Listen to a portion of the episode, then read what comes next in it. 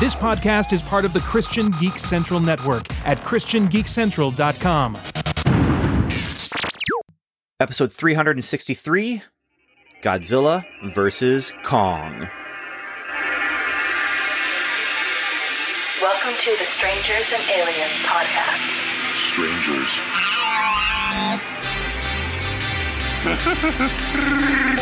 to boldly say what needs to be said. Would you be a stranger or an alien? Or would you be a strange alien? The truth is out there. I am your father's best friend, Plumber.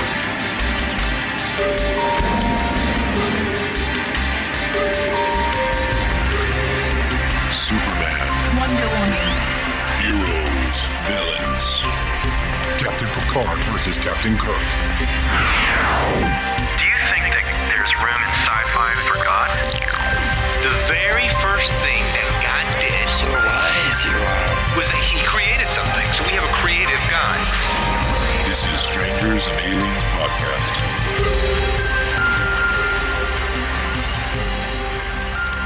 Well, hello, and welcome to another episode of Strangers and Aliens. This is a podcast about pop culture and Christianity.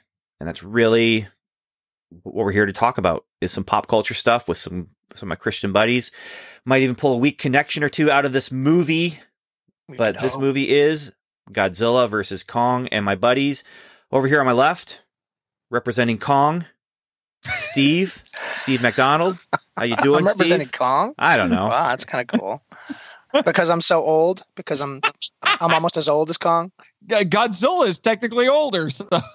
Okay, so th- that voice was not Evan. The, representing Godzilla over here on my right is uh that's Nathan. oh. Nathan Marchand. How you doing, man? I am doing fantastic. Hello, strangers and aliens. All right, and so I am still the strange alien. Yes. and and it's a voice you've heard before on this podcast. My first yeah. episode of this show. Yes. So this is fifth. You you are um you're past the triple banana and you've moved on to the quintuple. I don't know thing. Kong finger. I don't know, but uh, Nathan has joined us to talk about Godzilla. He's joined us to talk about Godzilla King of the Monsters. He's joined us to talk about Colossal. Colossal. Yes. and which was a uh, interesting kind of kaiju thing. And he was on us on an episode called Superman v Kaiju, where we talked about times when Superman has gone up against giant monsters. Some point we'll have him on to talk about something other than kaiju.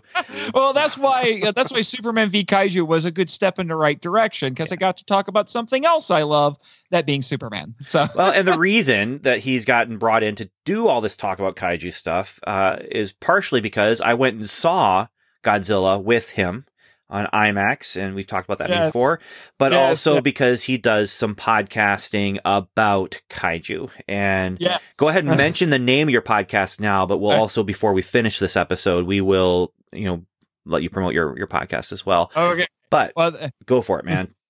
that podcast is the Monster Island Film Volta podcast, seeking entertainment and enlightenment through tokusatsu. And for those who don't know, tokusatsu is a Japanese word that basically means special filmmaking. So it's stuff that is special effects intensive.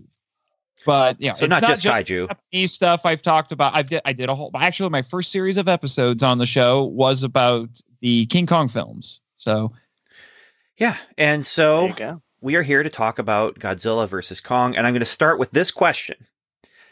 Okay, and this we didn't discuss this ahead of time, but I'm going Oh, to start with this question, and this question is, I, I'm I, and and I'm asking for a single answer. There is no sideways about this. This is a, a binary question, one or the other. You have to choose a side, pick a lane. What team are you? Are you Team Kong or Team Godzilla? And I'm going to let you answer that question in two ways if you want. One way is in life, in general. and the other way is in this movie, Kong or Godzilla. Which team are you? And then um, we're going to talk about this movie in non spoiler terms We're going to play the spoiler organ, and then we're going to jump in with spoilers. I have a recording from Evan that I'm going to play after the spoiler organ because I can't remember if he spoils anything or not in his recording. And so we'll be playing that after the spoiler organ and let him get his two cents in. And it's only four minutes long, but he has a lot of two cents to throw in. So, yeah, yeah. It's got at least 50. So, uh, Nathan, you're our guest, so you get to choose All if you want to go first or not. in life, Godzilla. This movie, Kong. All right, Steve.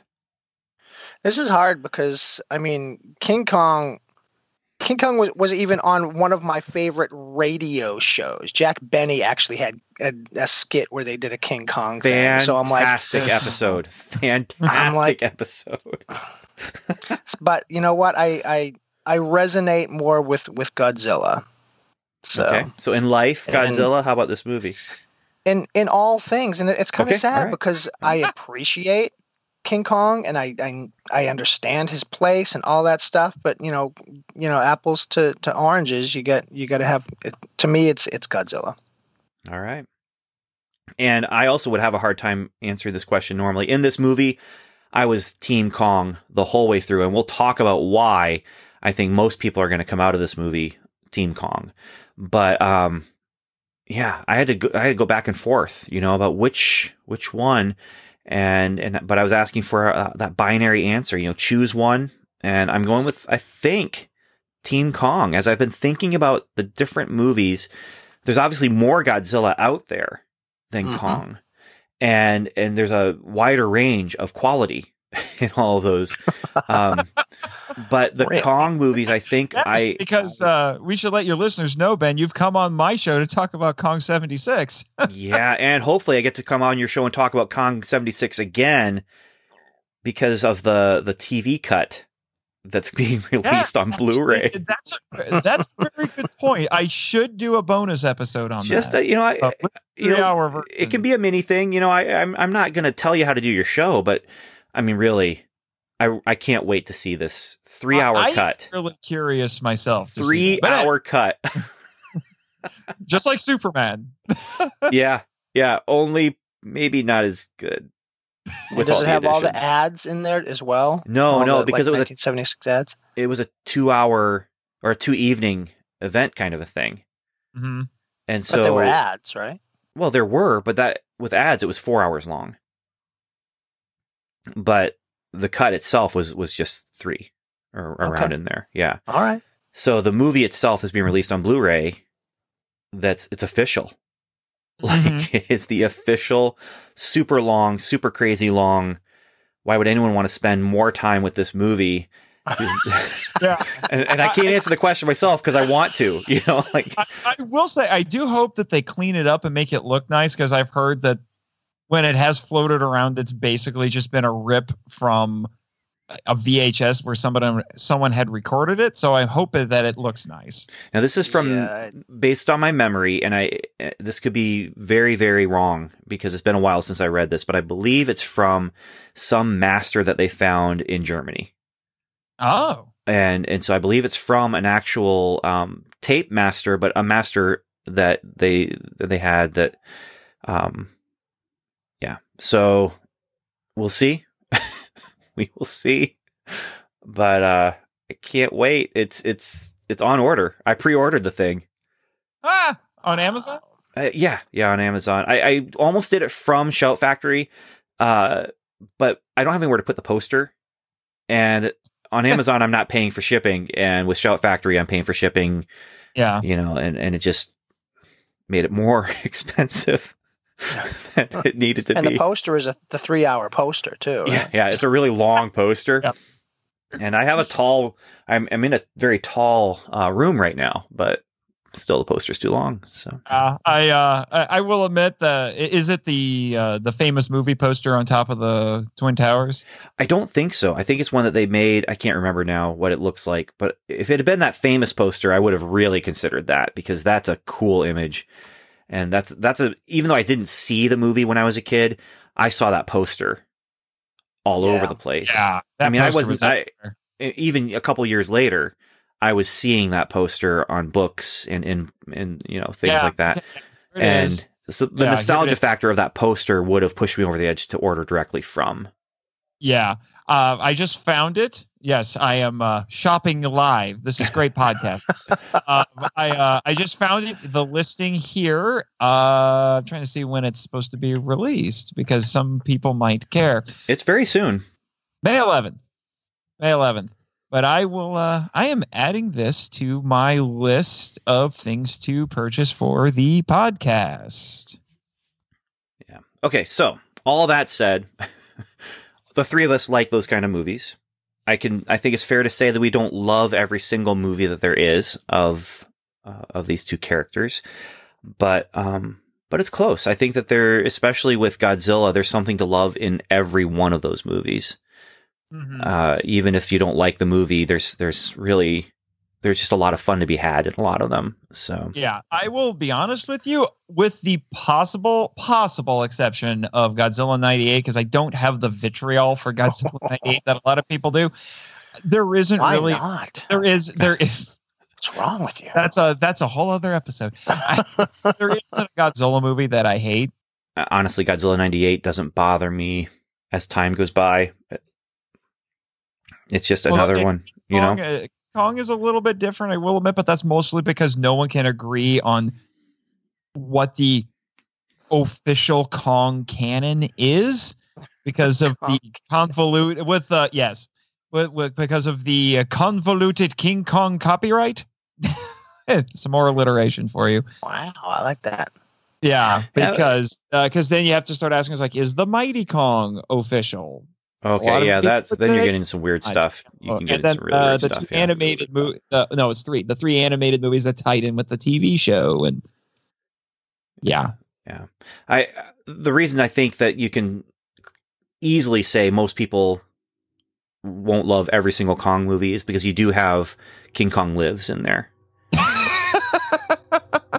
I found the one person who likes it and had him on the show. and it's not ironic. It is not an ironic love. He genuinely loves it. I enjoy it, but it's in a very MST3K ironic sort of way because, Yeah. good I- lord, it is not good. It is hard to rewatch, and I have watched it. I think I've seen it three times, maybe four if you include like watching it when I was a kid on TV. Um, I think I watched it on TV once when I was a kid and wasn't really aware of what I was watching and how stupid it was. But well, up here in, in Boston, we had I don't know how how widespread this was, but we had a thing called um, uh, what was it called? It was called um, Creature Double Feature, and on Saturdays they would play two like you know B real feature, and it was a, a lot of times it would be a Godzilla or a Gamera or um, sometimes they would do, I think, like a you know, like two outer limit episodes or something as as part of the thing or whatever. Um, so you know, I probably sat through a a lot of this stuff, but it was while I was playing with my you know MacMan or, or Star Wars toys or something like that, and, and it was just on in the background. Um, and you know, I, I didn't get it. I didn't understand what was going on, and half of it was in you know still in Japanese or whatever. So you know, I I come at this completely differently than so many other people, um, and also, you know, the the newer movies hit in a time of my life where I don't rewatch a lot of movies. You know, I, I there's a lot of people that are just like, oh yeah, I watch this every you know every month, or I, I see this every year, and you know this because around this date I always watch it, whatever. And with me, it's just like I watch one movie once and then I say to myself, unless I absolutely love this movie or have some other reason for going back to it, I just don't. You know, it's very very seldom will I watch a movie twice um, nowadays. So But, speaking of um, watching a movie once or twice or whatever, um, Yeah. let's start with our movie viewing experience. How Mhm. did you see this movie? Because what's interesting about this is, along with Wonder Woman and some other movies that are coming, Mortal Kombat just recently, um, Dune when it comes out, these Mhm. movies were released simultaneously in theaters, but then also on HBO Max to be able to watch at, be able to watch it at home, which is really kind of funny when you think about you know how HBO started, home box office. You know, it was the movies coming on TV not too long after they were in theaters. You know, not Yeah. while they were in theaters, but not too long after that. Now it literally is home box office. You know, you know. are watching these movies in your home when there's other people watching the movie in the theater and you know you- you're watching it at the same time. Um so steve nathan i want you to tell me what was your viewing experience? How did you watch it for um did, did you watch it in one sitting? Did you take advantage of the home setting where you were able to you know turn it off and turn it back on again? Um how did you watch it? I'll let you Yeah. go, Steve. Oh, thanks. You let me on my own show. Thanks a lot, man. he's the It's not guest classy. he's the guest Classy. He's not the boss of me. You're the boss of me, Ben. Um, I think Jeez, we're I gonna recreate Godzilla versus Kong right here. It's no, I cower in terror at that the that awesome power that Ben wields. But um, I I most likely Godzilla. Oh, spoiler. Sorry. Worst kept secret in the world, but anyway. whoops.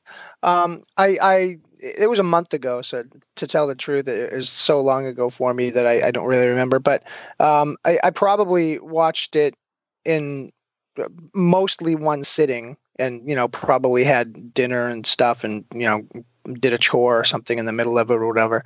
Um, not like the not like the Snyder cut, which I had to take like two two hour you know cut, mega cuts out of my day just to fit it in just in time for the the uh, the episode that we did.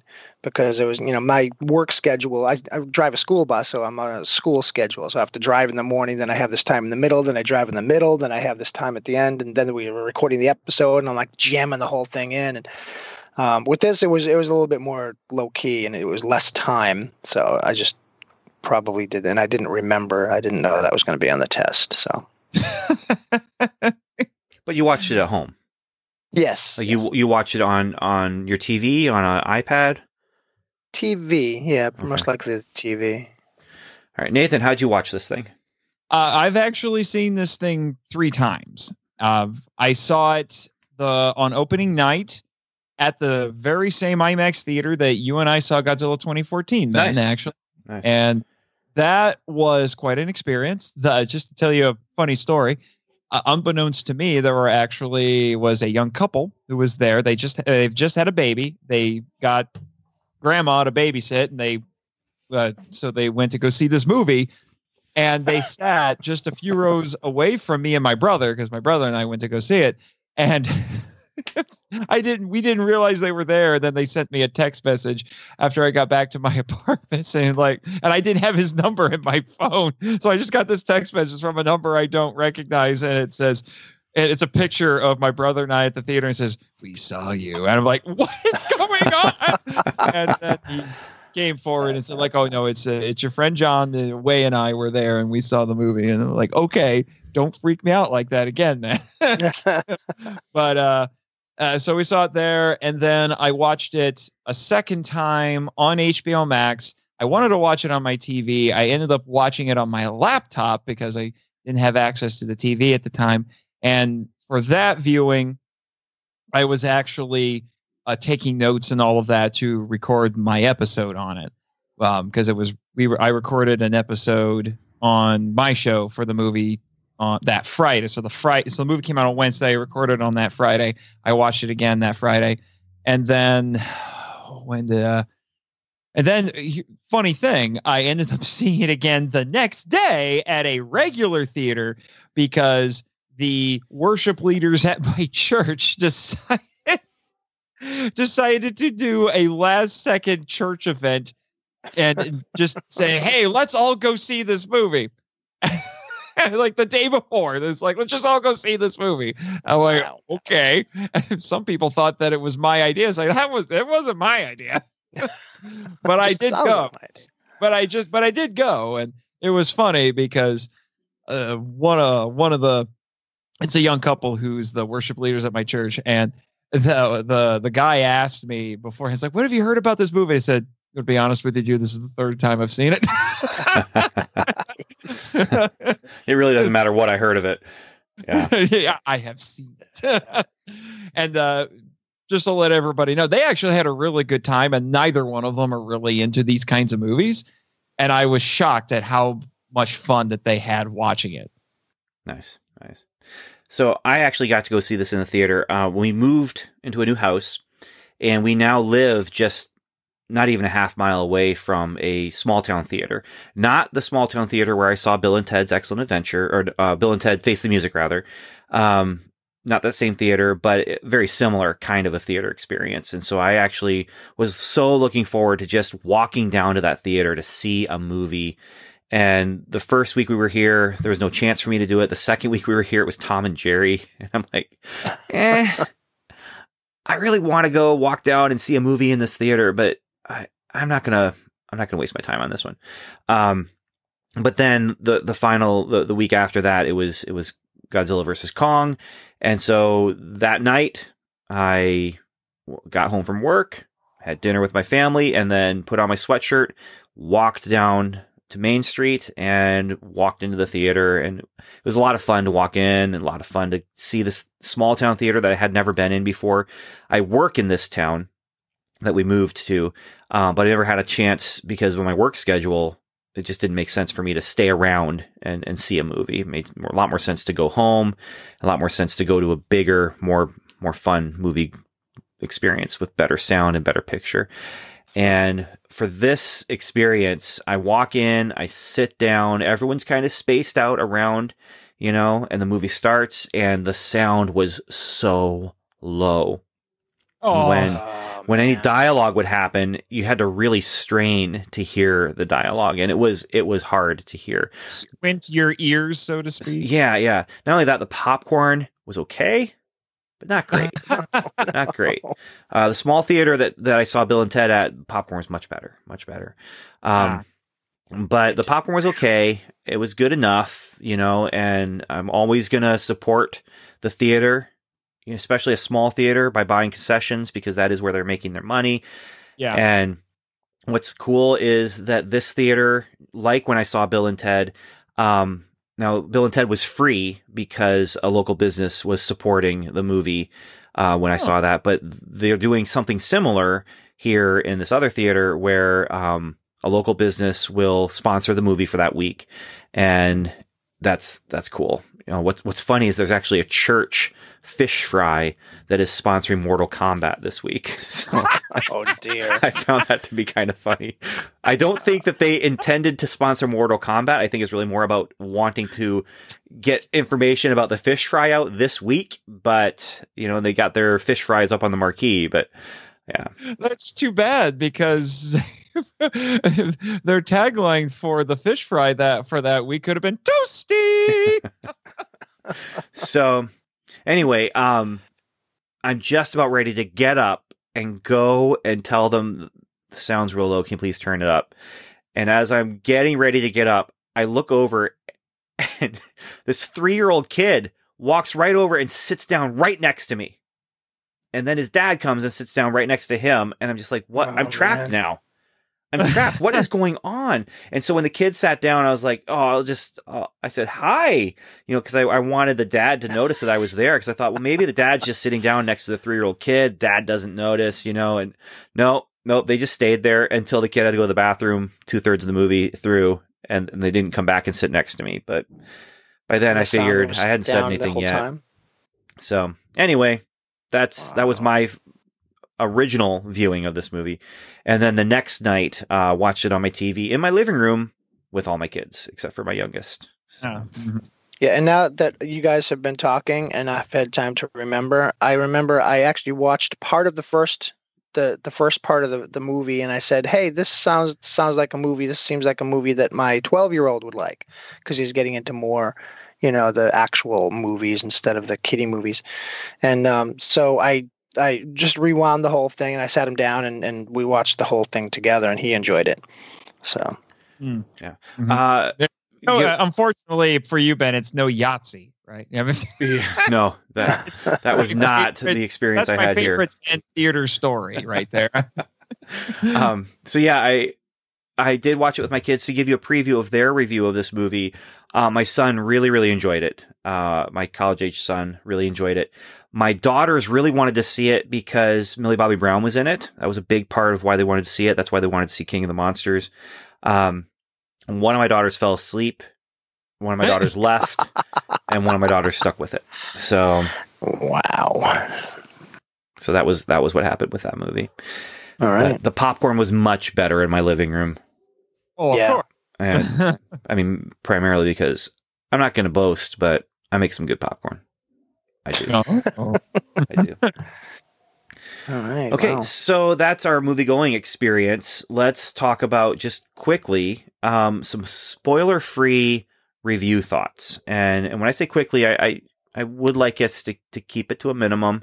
I don't Mhm. want this episode to be as long as the uh, the television cut of King Kong '76, um, unless it's good conversation. You know, then, Yeah, then maybe. well, yeah. yeah. we Uh, I will it, yeah. confess, uh, my episode of the Film Vault for this movie is two and a half hours. So It's close. Wow. It's close then. I always Really feel one and a weird when quarter if you when the it in re- when the double time. coverage is longer than the thing itself. There's there's always a little weird feeling. Um, that happens a Yeah, lot on my Welcome to Level Seven that podcast. happened for you on Welcome to Level Seven with Ultron. So Oh, it happened all the time with uh, Falcon Winter Soldier. Our episodes were easily double, easily. And Wow. and when you talk about WandaVision, especially some of those episodes, we were doing 90 minutes to talk about a 30 minute show that had seven minutes of credits. So but no, uh, to uh, quick review thoughts. Uh, I walked away from it, and maybe it was the the experience of seeing it in IMAX, but I absolutely adored it the the first time. The when I walked out of the theater, I felt a little bit like I had just been beat up, but in a good way, because the you know the we were sitting relatively close. The screen was very encompassing and the the sound was really good. And it's a you know it's a very in terms of sound design this movie is very intense. So uh i walked out on quite a high. In fact i think i even messaged you not too long after that ben basically saying like oh be still my kaiju loving heart you know? So uh, but in the subsequent viewings that i've had and after discussing it with a lot of my uh, fellow kaiju podcasters. The the flaws of the movie started to become more apparent to me. Uh, most the the most notable uh, problems that I will note and although to get into more details of it will require spoilers. There's a character in here that I think was really was wasted and deserved more. I felt like we had been promised more and then we didn't really get it. So his a lot of his stuff I'm guessing had to have been left on the cutting room floor. It was part of that extra, you know, three hours because the Adam Wingard, the director, admitted in an interview that he had enough footage to make a five-hour movie, which has inspired something of a movement in a small but very vocal minority in the kaiju fandom, where they are basically trying to pull a Snyder cut with this. They're trying to get a direct cut of this movie released, but Adam Wingard has gone on record several times saying, I don't have any interest in doing a director's cut. so yeah. they're out of I luck. mean, obviously, everyone has enough extra film to do an extra movie, but I mean, it's how many movies do you really want? You know, twice as much, you know, footage of. Very few. Yeah. yeah. I think this one could have stood to be a little bit longer, maybe not three hours. I would say maybe 15 minutes. I think I think I could have it could have stood to be maybe 15 minutes longer. And this this character that in particular that I'm thinking of, you wouldn't it you wouldn't need all 15 of those minutes to flesh him out a little bit more, or it could just be a little bit here and there. But so there's so there's that. I also didn't like the special effects as much in this one overall because they didn't do mocap for this. So Godzilla and Kong didn't have as much weight to them as they did before. Now, it's not Pacific Rim uprising levels of bad. Those robots may as well have just been action figures because they were moving around so well. But the it wasn't quite the same as what I had been used to in the previous movies. Uh, the big thing that I would say is for people who are going in this, and this is not spoiler, but you really need to go into this movie with the mindset that Godzilla and Kong are your main characters and all of the humans are the supporting cast. Because if you Yeah. go in thinking that Godzilla and Kong are the special effects, and then our human cast is supposed to be our main characters, you're going to be disappointed. But if you go in, in thinking of Godzilla and Kong as characters, I think you'll have a much better time. And and and along with that um it yeah kong really is a character in this movie like he Well, actually yeah. has a And- character arc in this Mhm. movie And- Well, and that goes back to Kong 33. That that movie is noteworthy and a you know, a landmark for a lot of reasons, but one of uh, one of those reasons is that it was the first time that you had a special effect that was a character. Because Kong in that movie is so full of character. All right Yeah. steve what are your uh brief non-spoiler thoughts? Brief non-spoiler thoughts. I thought there was a lot of cool stuff in this movie and i was like hey that's pretty cool. They really should have done something to set up the logic behind that thing existing or happening uh, long before now because it just seems like you know hey let's put in a cool thing here. Let's think something up on the spot and here we go. And there's cool stuff. I'm not gonna i'm not gonna lie. Some of the stuff is is really fantastic. But at the same time you're just sort of like and where did that come from? You know where, where was the where was the logical you know jumping off point to to get nowhere? Oh, okay. All right. All right great um so the, a lot of it was like that. Um and you're absolutely right. The, the characters are you know it, uh, even if if some of them don't make it to the end of the film it, I, I don't think there's any of them that you would be like oh no. And it, uh, outside of kong and, and godzilla i mean obviously if you if one of those didn't make it to the end of the film it would be a, a whole different ball game um but uh yeah it, i think that's that's my biggest takeaway. Um yeah, and you you know some films and and Ben was really the person who who brought this out to me. Some films are I think you call them toy box movies where basically it's it's like you took the toys out of the toy box and you're playing with them and and the physics don't match up the logic really isn't there and they can do things and, and you know they're leaning against things they shouldn't and you know that sometimes et cetera et cetera. Um, and it just it, it works that way because it's just it's just one of those like toy box movies you know it's it's you could you could play with play this movie out of the toys in your toy box. And this is more like this one. If you forget about physics it's going to be a lot easier for you to take what's going on in the movie. There's a moment of physics that had me howling with laughter that we'll we'll talk about because I'm like, how did that even happen? But it's such a perfect moment. So how could they not keep it in the movie? You know, and and that's kind of there's a lot of that in in this movie. It is not a perfect movie. Do not get me wrong at all. I think you know, um, I don't know if we mentioned Evan's Evan's star rating for this movie was two stars. I wouldn't go that low by any stretch. I would say maybe three and a half stars, maybe three.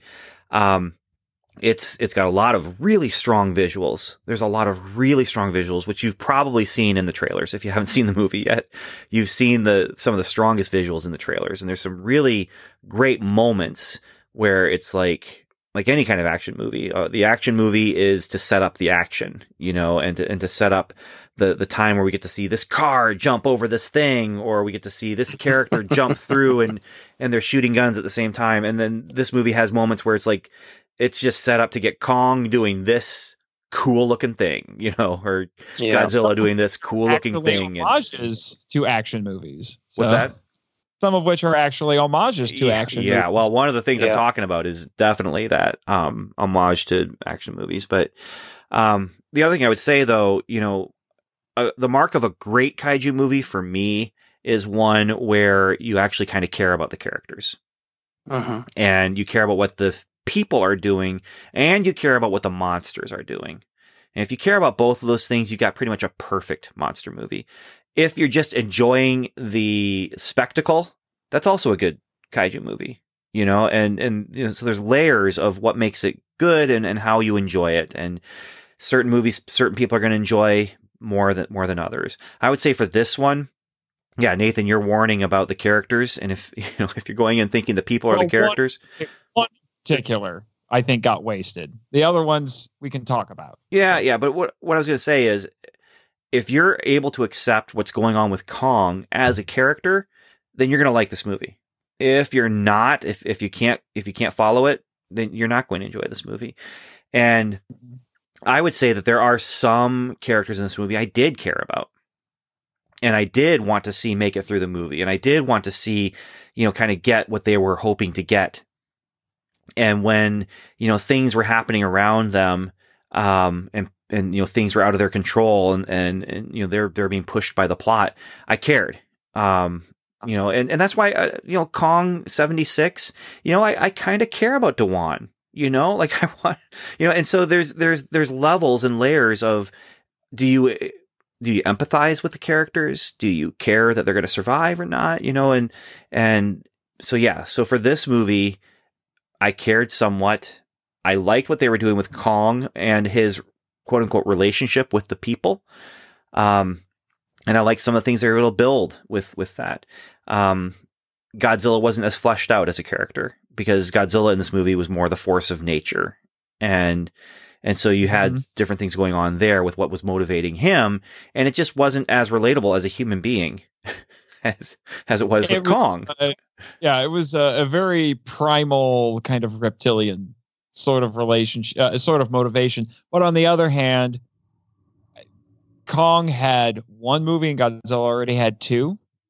So Yeah. it Yeah. kind of makes sense that Kong would become the big focus in this one because Godzilla's already had two movies.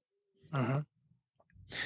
Yeah, and, and so that's the other kind of fun thing is that this is there's this it has its own continuity. There's four movies in this series that make up a beginning, middle, and end almost. You know, you've you've got some interesting ideas being thrown out there, and I really think I, I'm- fairly positive they're not going to do another one. I I- I don't it's know. really going to depend on how Toho wants to manage things in terms of the the Godzilla license and all the related monster characters. No one really knows. The original contract basically took them through this one, but it's still up in the air right now if it's going to happen. I think Toho would be remiss not to work out some sort of a deal with Legendary because this movie's raking in all kinds of money.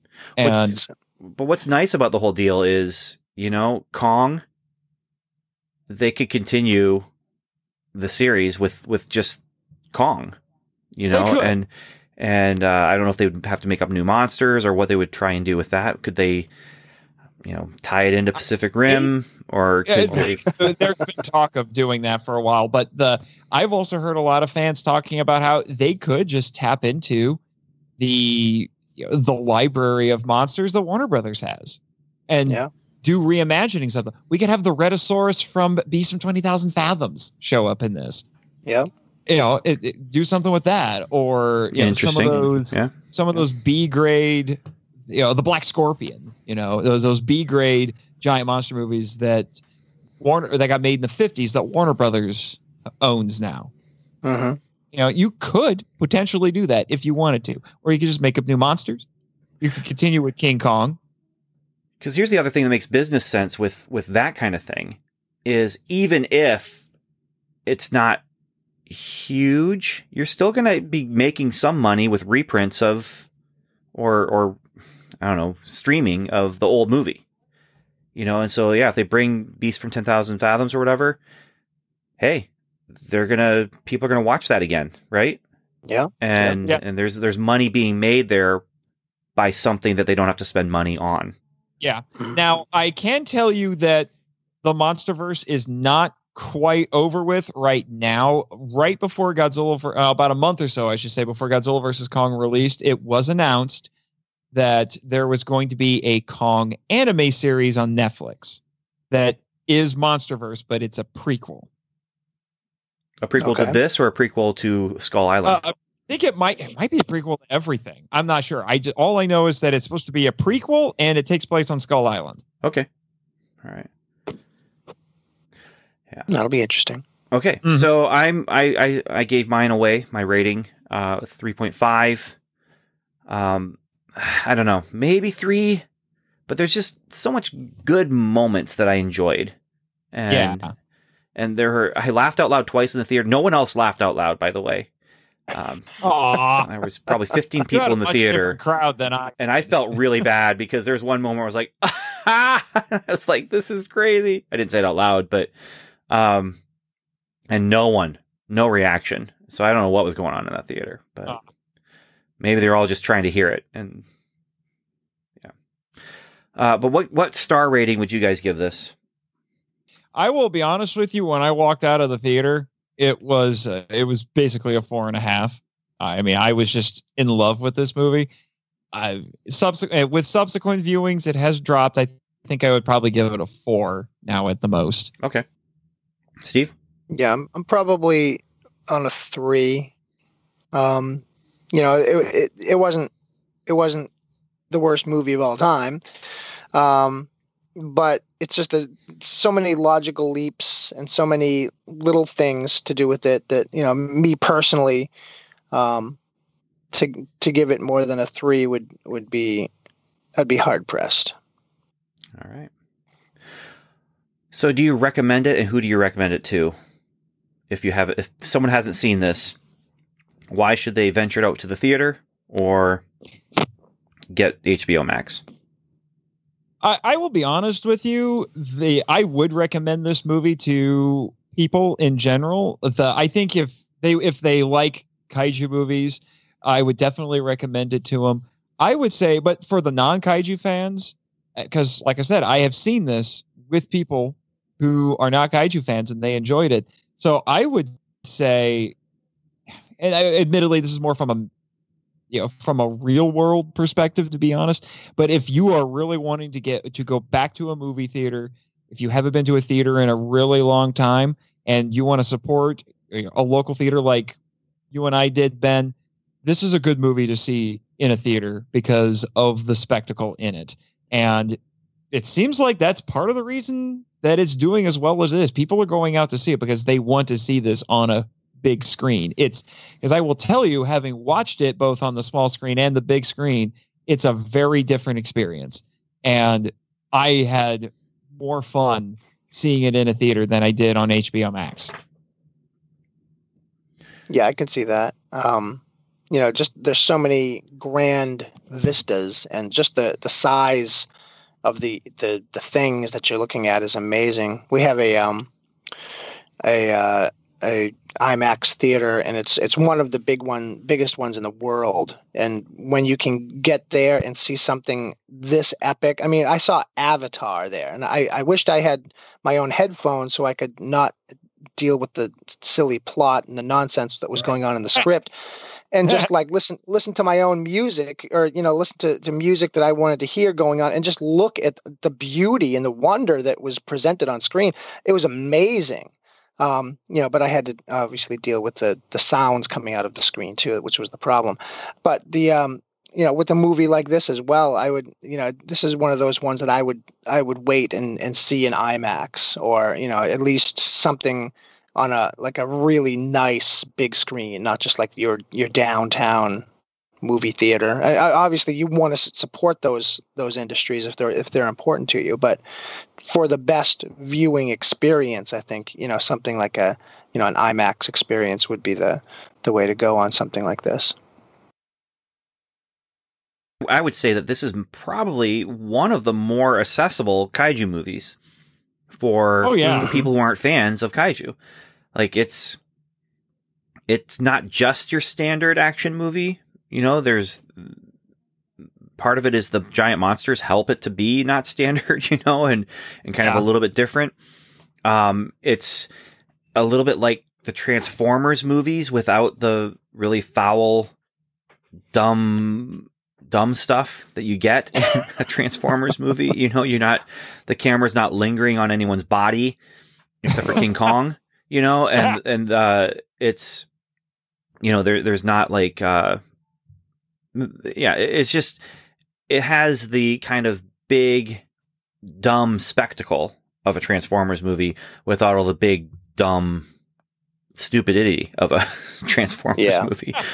Yeah. Um, and so it's uh, yeah, it, that's that was nice about this. Um, but I, I do think this is uh, you know, when you go Godzilla 2014, I like it. Each of these movies brings something a little different to the table as far as like just how they're exploring monsters and and how they're exploring you know the the kaiju movie. So Godzilla 2014 is is taking it really from ground level and you don't even really see the monsters that often. You know, the door closes just as a big monster fart is, uh, fight is about to start.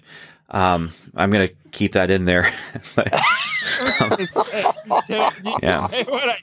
Say what I think you said. yeah, yeah, I, I did Like, say just as a, think I missed a big giant monster fart is about to start. That's what I was about well- to say. well, it's funny that you say that because I haven't watched it yet, but you can go on Amazon Prime right now and watch a you know a low budget but very apparently very uh, lovingly made parody of Godzilla called Notzilla. Notzilla. Yeah, I just saw that trailer today. That- so yeah yeah um but anyway um yeah so i think this is accessible. I do think that if you know you're a discerning kaiju fan you know you you might be a little more critical of this because there is um so much stuff in it that's kind of dumb but then at, at the same time you know what?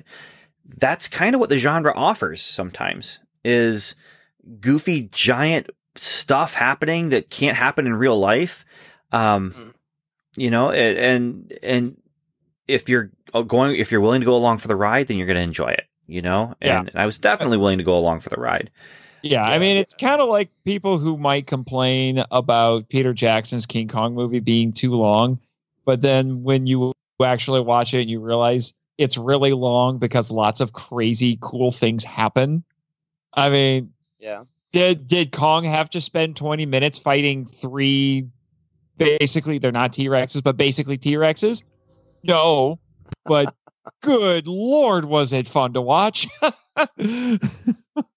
Yeah, and it's it, if you want to see a movie that's based on real life physics, you're never going to watch a movie with a giant monster. Yeah, because giant monsters by definition defy physics. right. Exactly. Something So that huge can can actually live. yeah, they- even the biggest dinosaurs are dwarfed by these these things. Yeah. things. all right well let's play the spoiler organ and then we'll we'll talk about spoilers and we'll also um i think we'll get in evan's evan's recording here as well so Spoilers. Spoilers.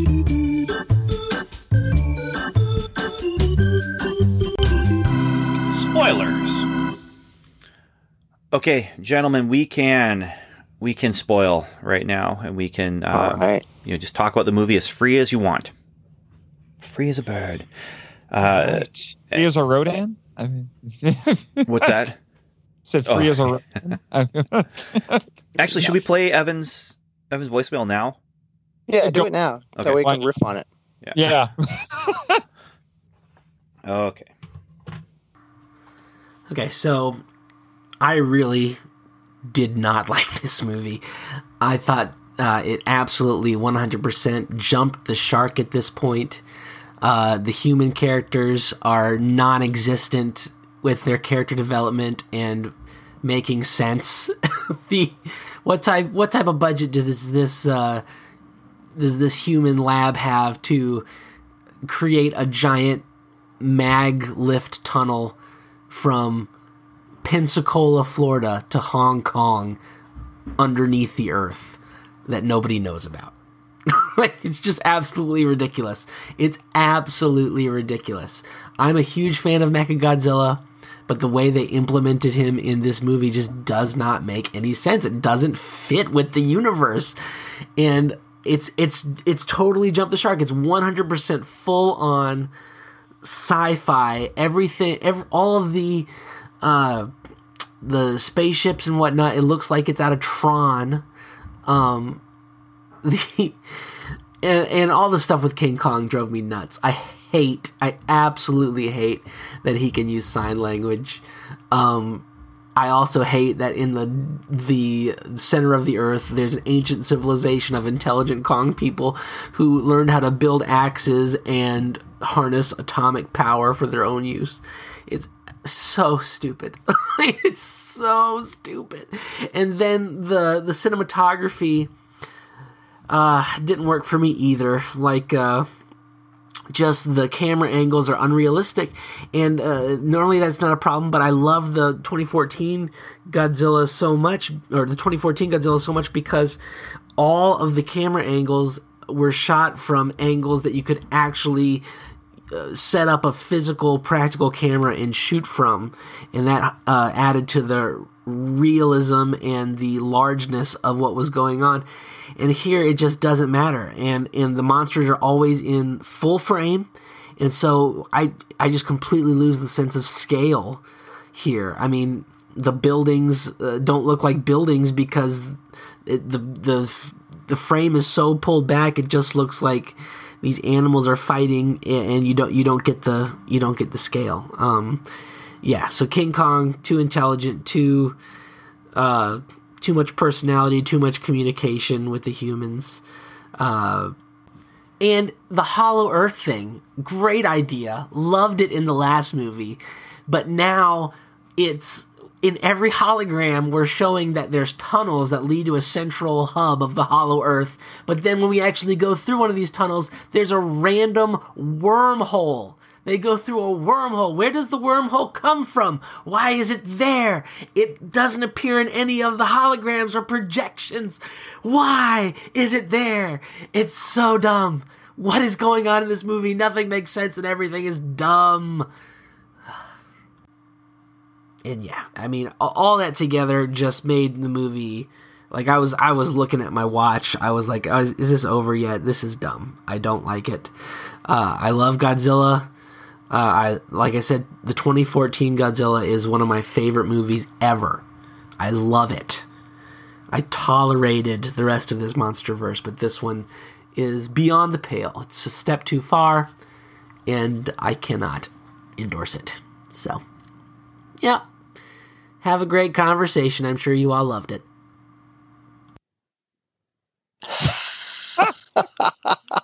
Evan? I love you, man, but we can't be friends anymore. wow. Oh, wow. The gloves have been thrown.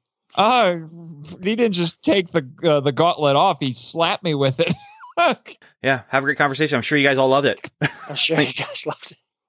I'm sure you all loved it. Yeah. Now, now that he's said his piece, I'm going to retract my three stars, and I'm going to give it a 5.5 stars out of five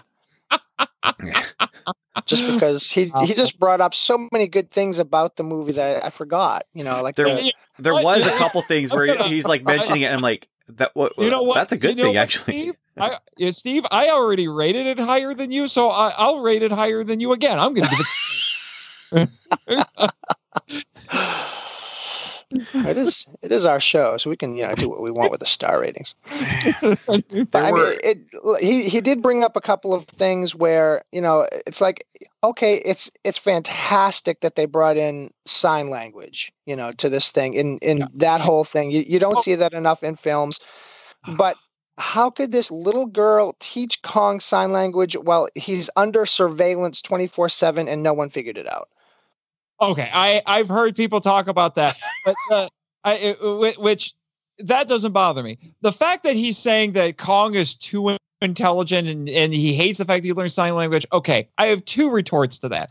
One, this is clearly based on what was the the real life gorillas and was it oh, Gracie? Coco. It's Coco. clearly oh, Coco. inspired That, by that monkey's all right. Yeah, yeah. It's clearly inspired by Coco.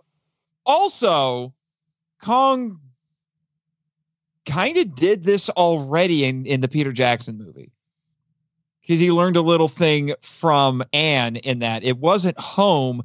I think it was, he said beautiful. Because she kind of showed him was like, you know, beautiful. It wasn't an actual sign, but the context was she was explaining the concept of beauty to him. And then when they're on the top uh, in Skull, on Skull Island, then when he's on the top of the Empire State Building with her at right. the end, sunrise he says, you know, he does the same thing. He's tapping his chest, and she knows that that's him saying beautiful. Right. So- it's a type of Th- sound. so that's so this is not that much of a stretch as far as I care.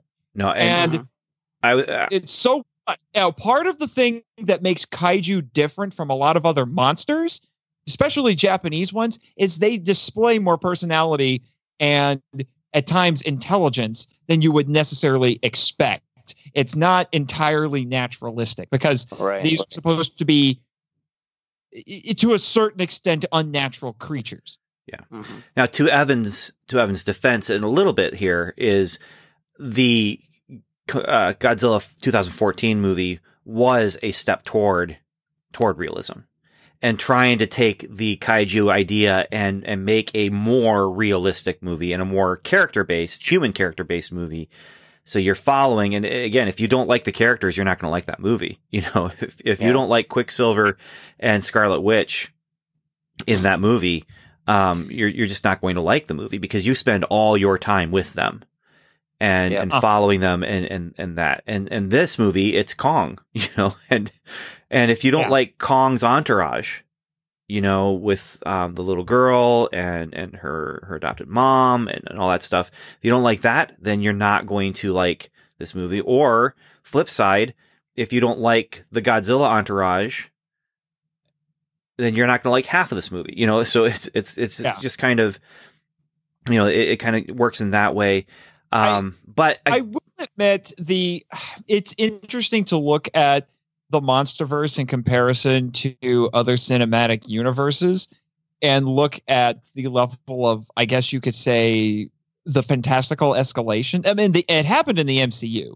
The Iron Man is a pretty grounded movie, and then when you watch Endgame, it's just like it's nuts. There's aliens and time travel and Yeah. everything you know high levels of technology and just so much magic. stuff you know it just it just it has escalated and the thing is is the mcu each one of those movies it escalates as time goes on i mean we went from iron man which was uh, you know grounded and relatively small in terms of stakes to you know five, was it five movies yeah five movies later and we're fighting aliens Yeah. Yeah, but that was that was the point, though. They were they were building toward that, you know, and um and with this, I'm not sure how much of a plan there was. Uh, from what I understand, there was more of a plan, and then they changed it, and and wanted this movie to be a little more uh, accessible. But um, with this one, you know, this one is a little bit more sci-fi, but it's also a little grounded too. Like if you think about in the Godzilla in the Godzilla series, you had the one recurring psychic girl who's connecting Oh, to kaiju in that way.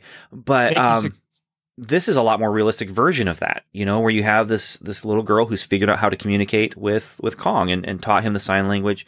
I also here's the thing. The plot has flaws. It's not perfect. And there's a lot of things if you think about it too much that you're just you're not going to enjoy it. Like how did she teach Kong sign language? You know how she did it? By doing it. Like that's Yeah, that's what it. you have to tell yourself. You know, she she Yeah. did it because she snuck around and kept it a secret because she was keeping it a secret. And she did it. Yeah. And Well, what it and does is create something for me that I really enjoyed. I enjoyed the the stuff that happened because of yeah, the leap of logic, the leap of uh, storytelling, you know, that you have to accept in this movie. Mm-hmm. It's there and it's all over the place.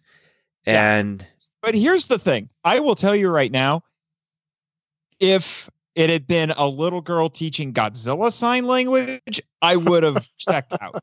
I'm just saying. So Right. even even me, the you know, the the kaiju academic, as some people have called me, I even have limits. So I would I'm totally accepting it with Kong, but I will I would not be able to accept it with Godzilla. That No, would no. be too much. but that's because th- this is one of those things where I could see like if I didn't think of this, but I would be so proud of myself if I had thought of it. If I had thought about, well, wait a minute, Kong is a giant gorilla.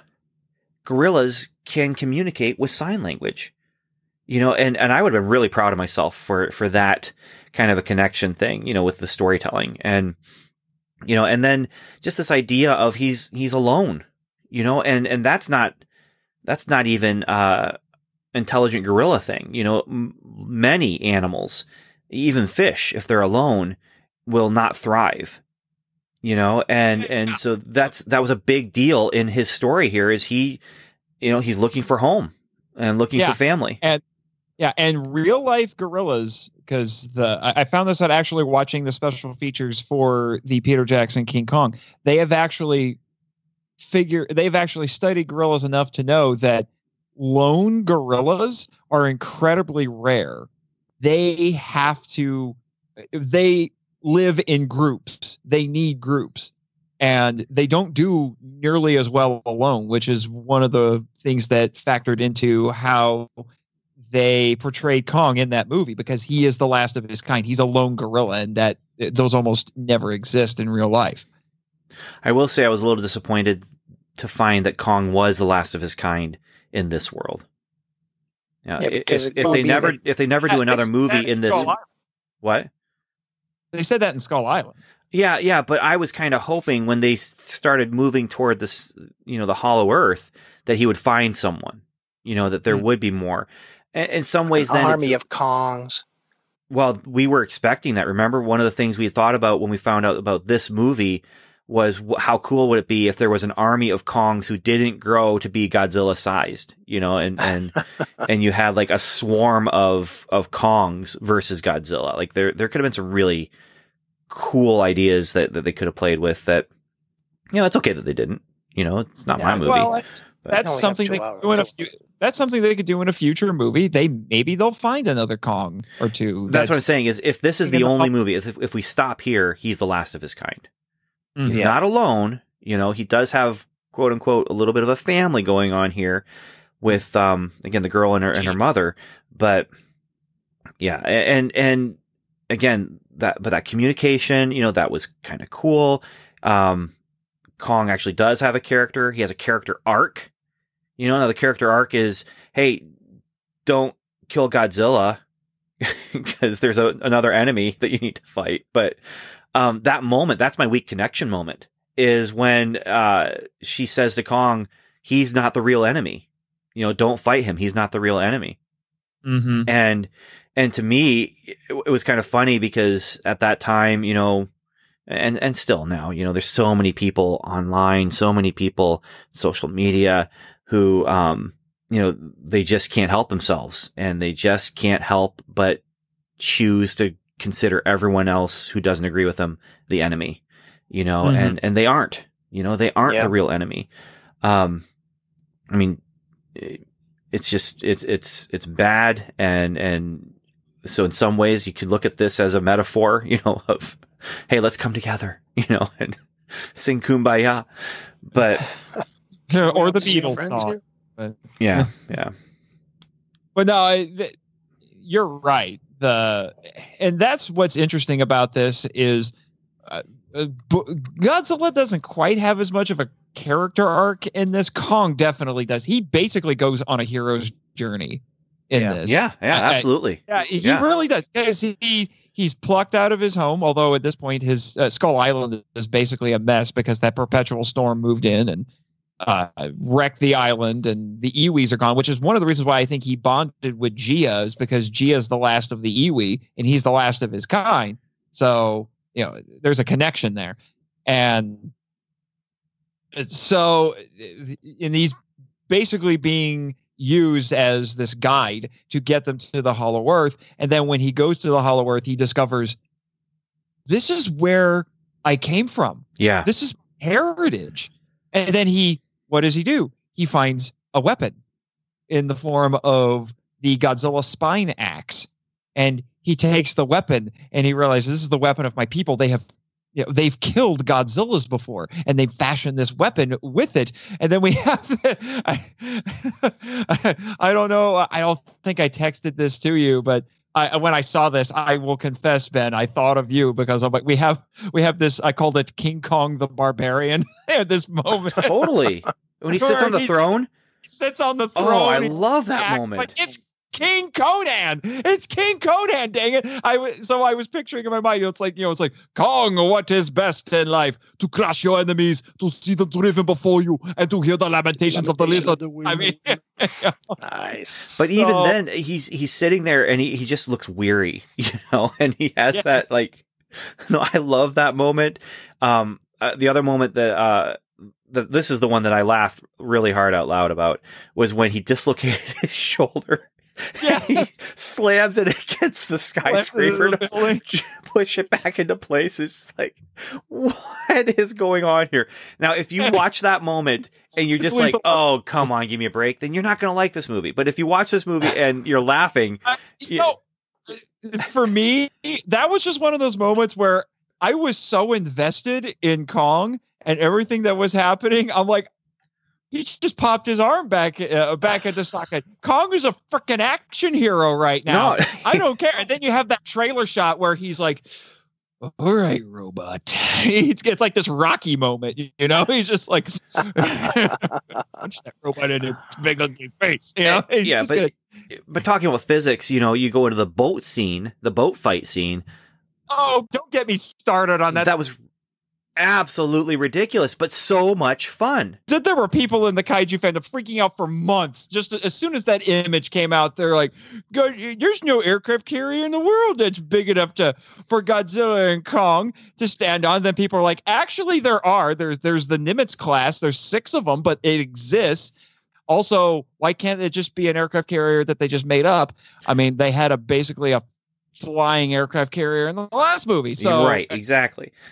You know, it's basically it was, and this was an acid test kind of then too. If you see the image of Godzilla and King Kong fighting each other on the deck of an aircraft carrier, you're probably going to react one of two ways. If it's that could never happen, this movie is not for you. If your reaction, which was my reaction, was "Holy crap, that looks awesome," this is the movie for you. well, and, and and and when they're trading blows and they're standing on top of the aircraft carrier, they're trading blows, and it's just this huge, massive swings of the fist. You know. Now later on in the movie, the fight gets a little more fluid and quicker, and and and that. Um, again, really getting away from physics in that way. Um, but the just the the size and and all that's going on, and you're you're you're rooting for Kong because he's the underdog, right? And Mhm. he he's getting dragged into the water. He's getting dragged out of his element. Um, you know, Godzilla can hold his breath or breathe underwater, whichever one.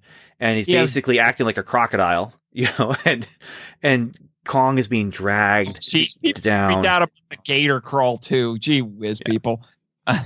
But Kong's getting dragged down and he can't breathe and he, he has facial expressions. And it really, again, I, I was feeling empathy, you know, and I was, I was rooting for him. I was like, come on, you know, do this, you know, and, um, same in the final fight when there's those moments where Godzilla just had the upper hand so many times. Um, but then Godzilla just, or King Kong rather, just kept, you know, I could do this all day, you know, I and, um, and it yeah, just, he it worked. he was Rocky. He was. But uh, so yeah, so Kong gets the new weapon, and then what does he do in the end? He uses his new weapon to slay the dragon, not Godzilla. He tries with Godzilla, but it's Mecha Godzilla. You know, it, it's so it's it's the hero's journey that we've all seen. You well, know, and he, you know, and he comes home. He comes home with the elixir. He comes home with new knowledge, you know, and Mhm. and uh, is Yeah. able to, you know, he he has made friends. He has um he has a mentor with a little child.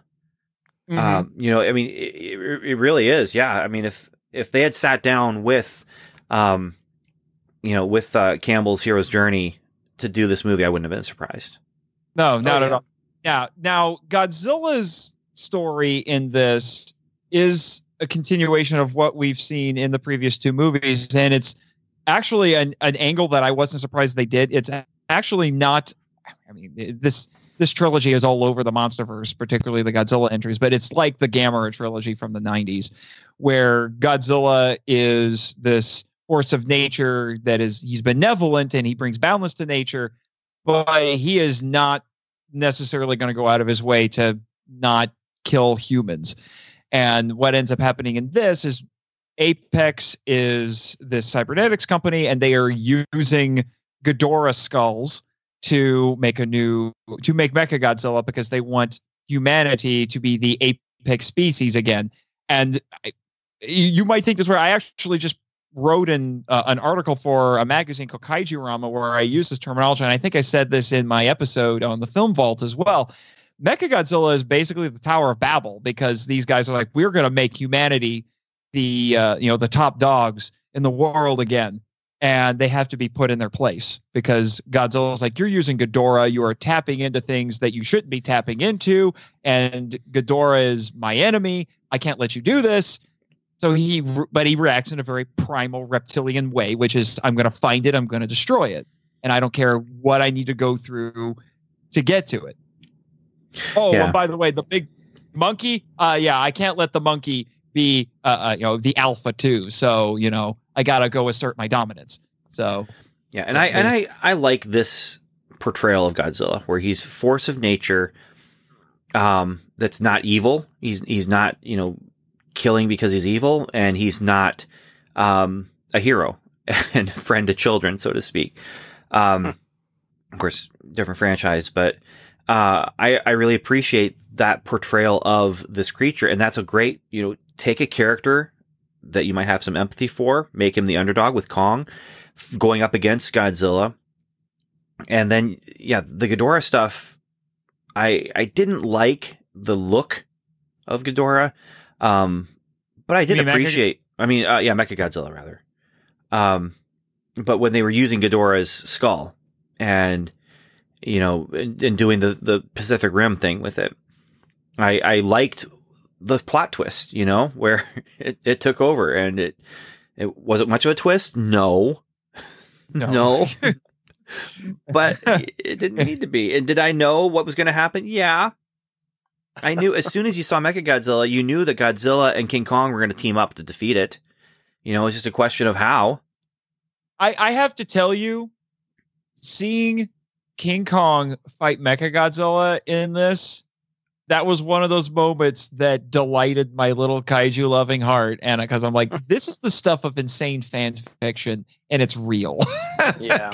I am actually watching it right now. And that's the thing that's interesting about this. We were told for months that there would be a definitive winner in this, and that's why it was part of the marketing. So they they were starting hashtags, Legendary and Warner Brothers. You know, do a hashtag Team Godzilla, hashtag Team Kong, getting people to talk about who they would want to win and and stuff like that, and kind of you know it, it was supposed to be this fun little you know like not polarization but forming teams around these characters. And what's interesting is that you you more or less get a four round fight in this. The round one goes to Godzilla because he had the advantage underwater. I would say round two, and even Dr. Nathan Lind. It's not often I have name affinity with anyone in fiction, let alone a kaiju movie. And uh, he calls it out. It's like, well, I think round two goes to Kong because that's when it's in Hong Kong and Kong smashes the axe on Godzilla's head and knocks him into the building. And they're both down for the count for a few minutes. And then you have round three, and Godzilla wins round three pretty mm-hmm. handily. God, because Kong's gotten the snot kicked out of him, and then he just. But you could tell at that point, Kong, uh, Godzilla is just angry. He is just raging because he's like, you know what? I fought a three-headed golden dragon from space, and you're giving me more trouble, you big monkey. And so he just goes feral on him, and I think it's just, he's just angry at that point. And then he pins Kong to the ground, and he just screams at him. You know, and then we have that trailer shot with them screaming at each other. And it's like Godzilla's just saying, just stay down. And Kong says, I won't. And so Godzilla's like, okay, you know what? I've got better things to do. I have a robot to go kill. So fine. And he just leaves. Now, God Kong nearly dies at that point and has to get defibrillated with the eh, with the spaceship, basically. yeah, you know, and then Godzilla tries to fight Mecha Godzilla. He's getting the snot kicked out of him by Mecha Godzilla. And then Kong shows up, gives him an assist, and it ends up being Kong who kills Mecha Godzilla with an assist from Godzilla. Well, let's be Yeah. honest. And then you know it ends with the Mortal Kombat fatality because apparently the MonsterVerse creators love Mortal Kombat. Every one of these movies ends like Mortal Kombat.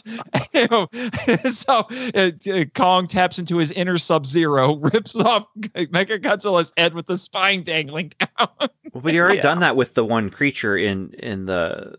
Oh yeah, he, yeah, he ripped off his head and ate it. Well, and that was that was one thing where someone in the theater did actually respond to a little. I heard a little voice. I don't know how old this kid was, but it was a very young sounding voice where he finishes that and he's drinking the the blood from the skull, you know, and this was- he's eating him.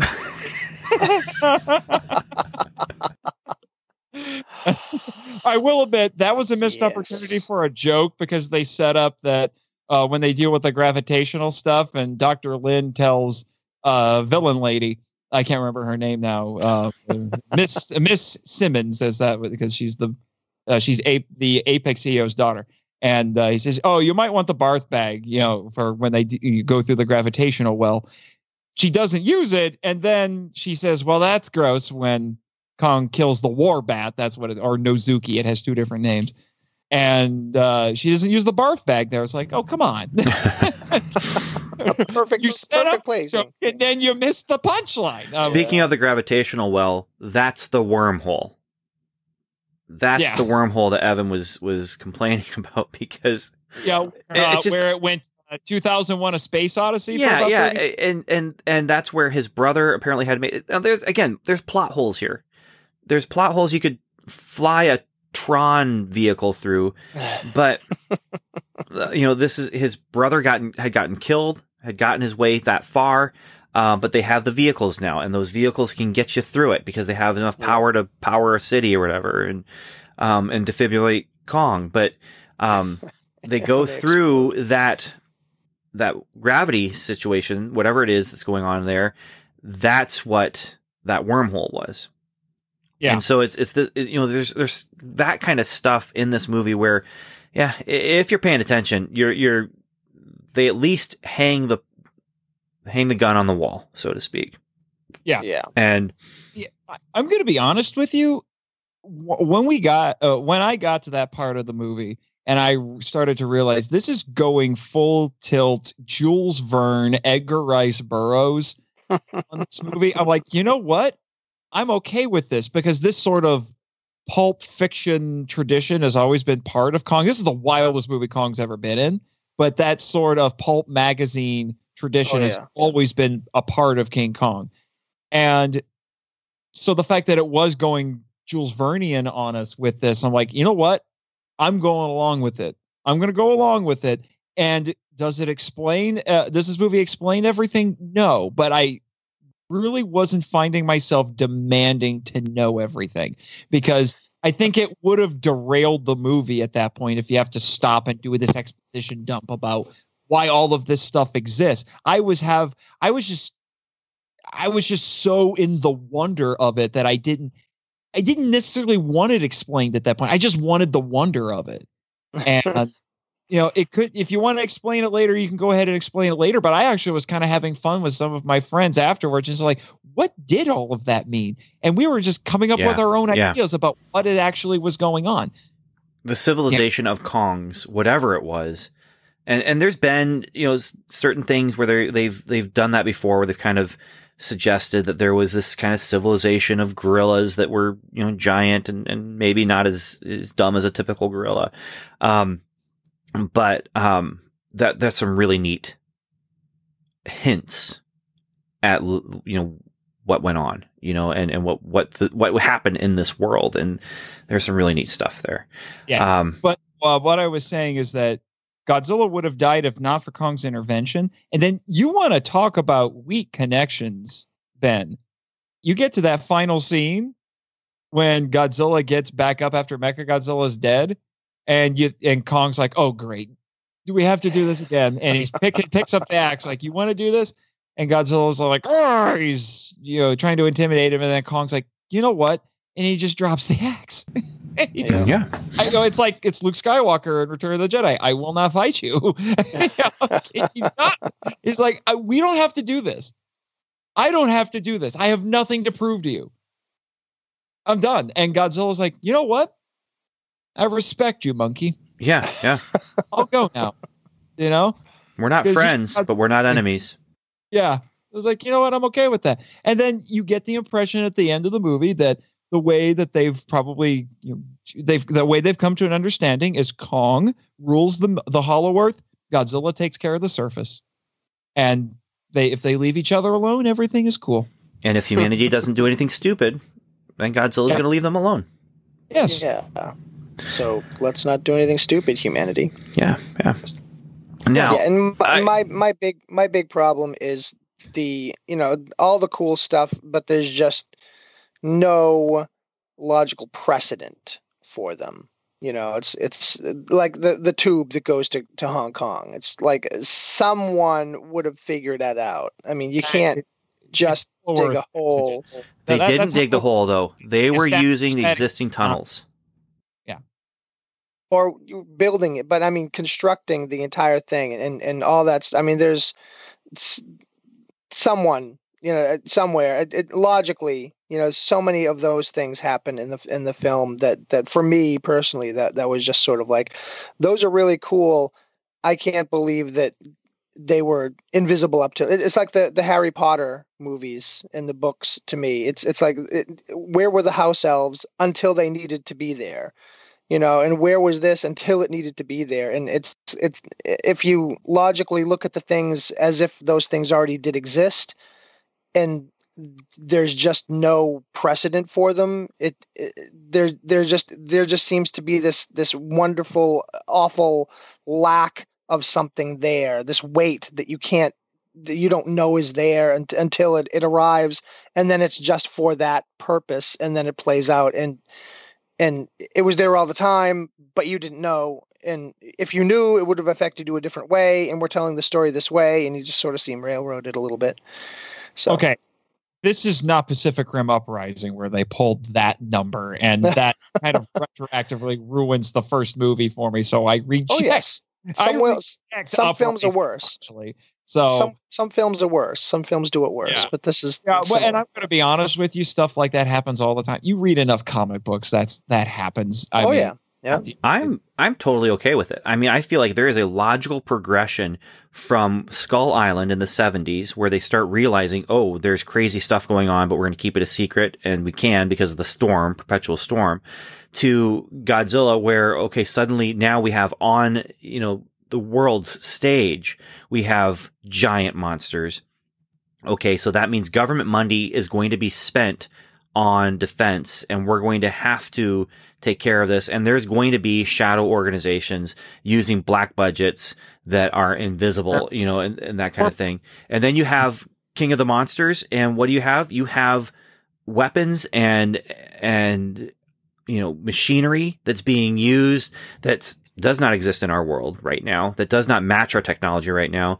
But why? Because they had to, because they're getting ready to fight monsters like Godzilla. Mhm. And, that- and I feel like uh, it's a at that- natural progression. And then you have the Hollow Earth stuff with all of the, the tunnels and stuff that they kind of already knew about that, you know, looks like it's a crackpot theory and, and in the real world is a crackpot theory, but, um, but looks like a crackpot theory. And, but no, there's actually governmental budgets giving money to organizations to use this stuff to find out how, how can we stop these giant monsters. You know, Apex is funded by, I'm sure that a lot of that money came from, you know, this rich family or whatever, and who are, you know, have this, this giant mega business. But that money also came from governments. And I, you, you know, how did no one know about this? People did know about it. The right people in government knew about it, and then the podcaster knew about it. Oh yes, can we talk about this? Well, we have to. We haven't talked about any of the people yet, years really. ago a few years ago it would this wouldn't have hit me like it does now because i am a podcaster but when it, within the first few minutes and one of the main characters is a podcaster i'm like i love you already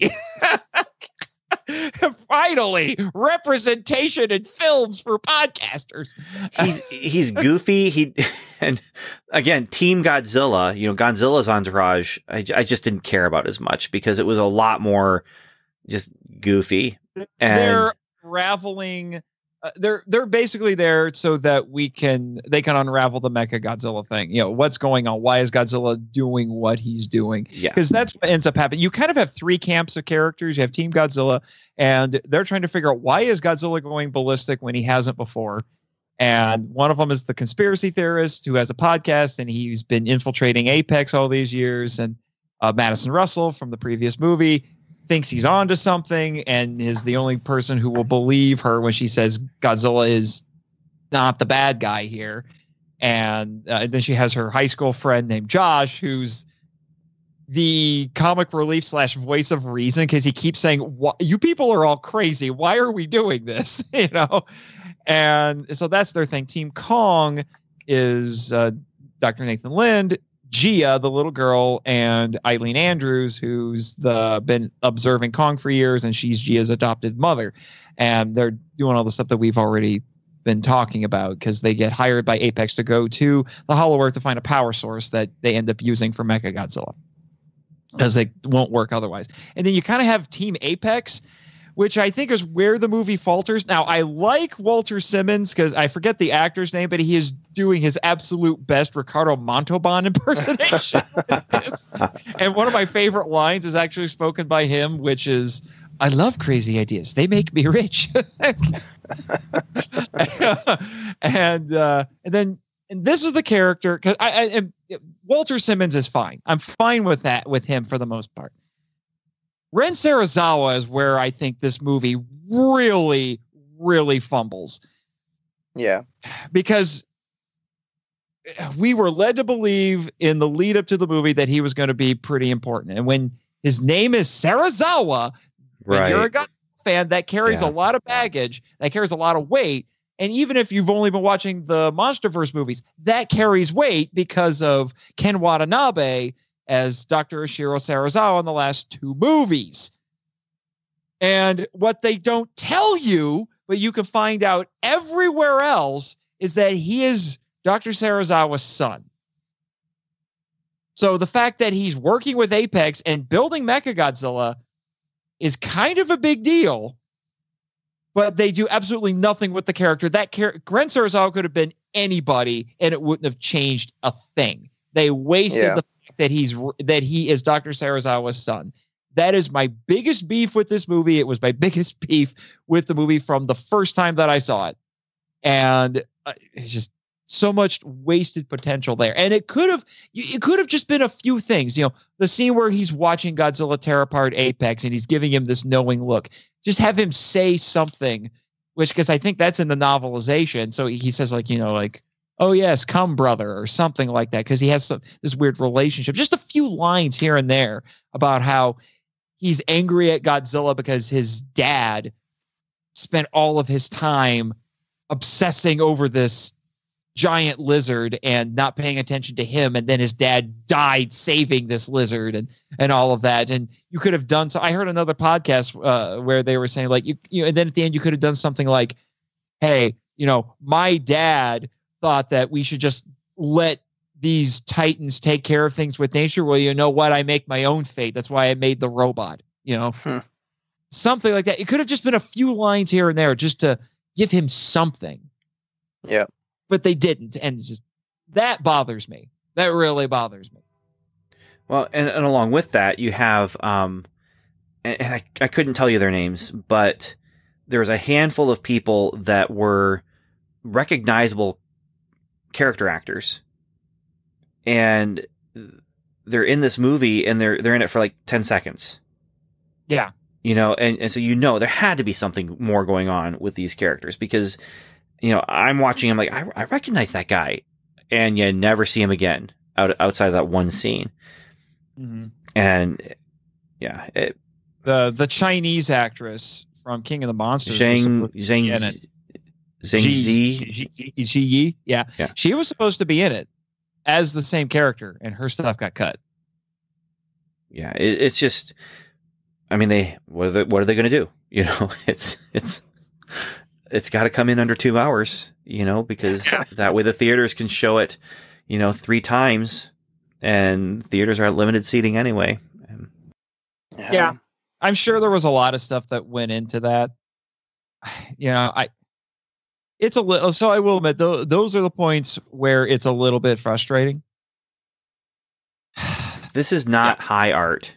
You know, it's it's no, no, but it is very it- artful, but yes, uh, it's not perfect. The plotting leaves a lot to be desired, but Yeah, it, but it's giant monsters hitting each other. and it What- does that well. it and- does.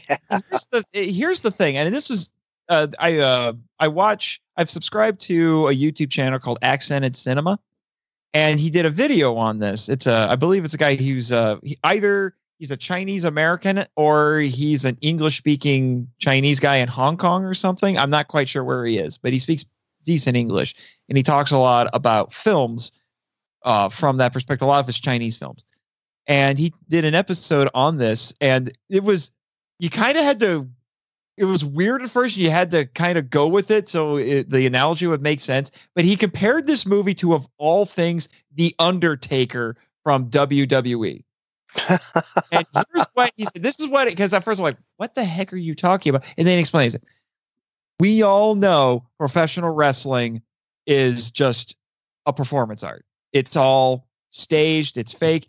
The athleticism and the things that they're doing that's all real and the people actually get hurt doing it but we all know that it's staged and we know the undertaker is not some dude with supernatural powers who comes back from the dead and all that all that weird stuff Mhm. but that guy his name is uh, it's, uh david uh, no not david um uh, mark calaway who by the way i recently found out is a believer he, he actually Awesome. converted in the last couple of years it's kind of wonderful look Very up his cool. testimony sometime on youtube it's really interesting and but his presence when he walks into that arena he has the presence that tells you i am the undertaker. I am a supernatural you know uh, I, I am the supernatural pro wrestler. I do all the things that they say i can do because he has that presence. And he said that's what godzilla versus kong is. It walks into the room and it says guess what? I'm ridiculous and i'm not apologizing for it i am just ridiculous and you're going to go along with it. Yeah.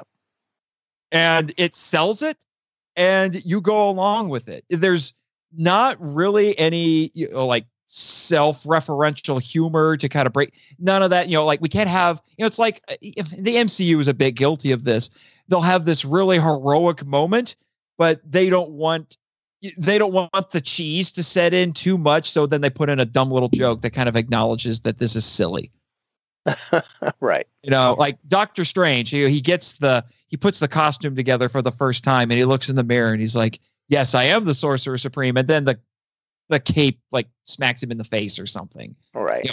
kind of you know it kind of derails the moment a little bit it's like come on don't do that just embrace it but there are some of these movies are afraid to embrace that because they think people are going to laugh at it and think it's stupid Right. when really if you just embrace it people are going to go along with it Mhm. that's Some the people. thing Some people. And, and, and if this is not your kind of thing, you're not going to go along with it. You know, if you don't like the spectacle and the drama of professional wrestling, then yeah, you're not going to want to spend fifty dollars and and go sit in an arena and and watch watch these people who are as fake as it is. It's also these are real athletes who are doing very athletic things, you know, Yeah. and and so yeah, is it fake? Yeah, because they're not going to let actual skill determine the storyline. You know, that's that's Oh. not that's not going to work for this billion dollar brand or whatever. You know, that's you leave that for you know the the football teams that go lead up to the Super Bowl. You know, MMA. and yeah, and so different people like different things. You know, obviously Evan clearly did not like this movie at all.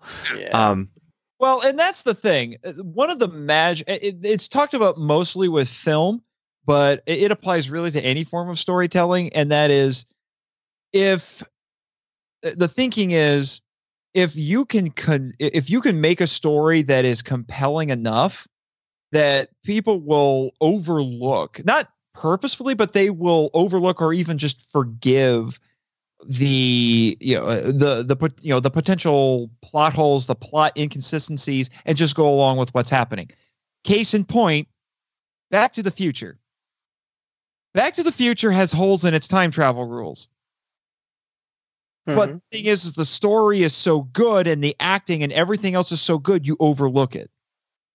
And you go with what the movie is giving you. If you stop and think about it a little bit, you start being like, wait a second, how does this work?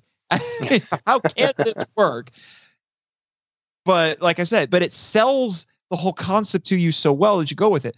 The problem that you run into is with stories that don't do everything that don't do the storytelling well enough that you can overlook those things. And even with some some movies, some stories, it's not going to work for everybody. There are probably are people out there, I'm sure they exist, who can't sit through Back to the Future because they can't buy, you know, the time travel and all that because it falls apart for them. Right.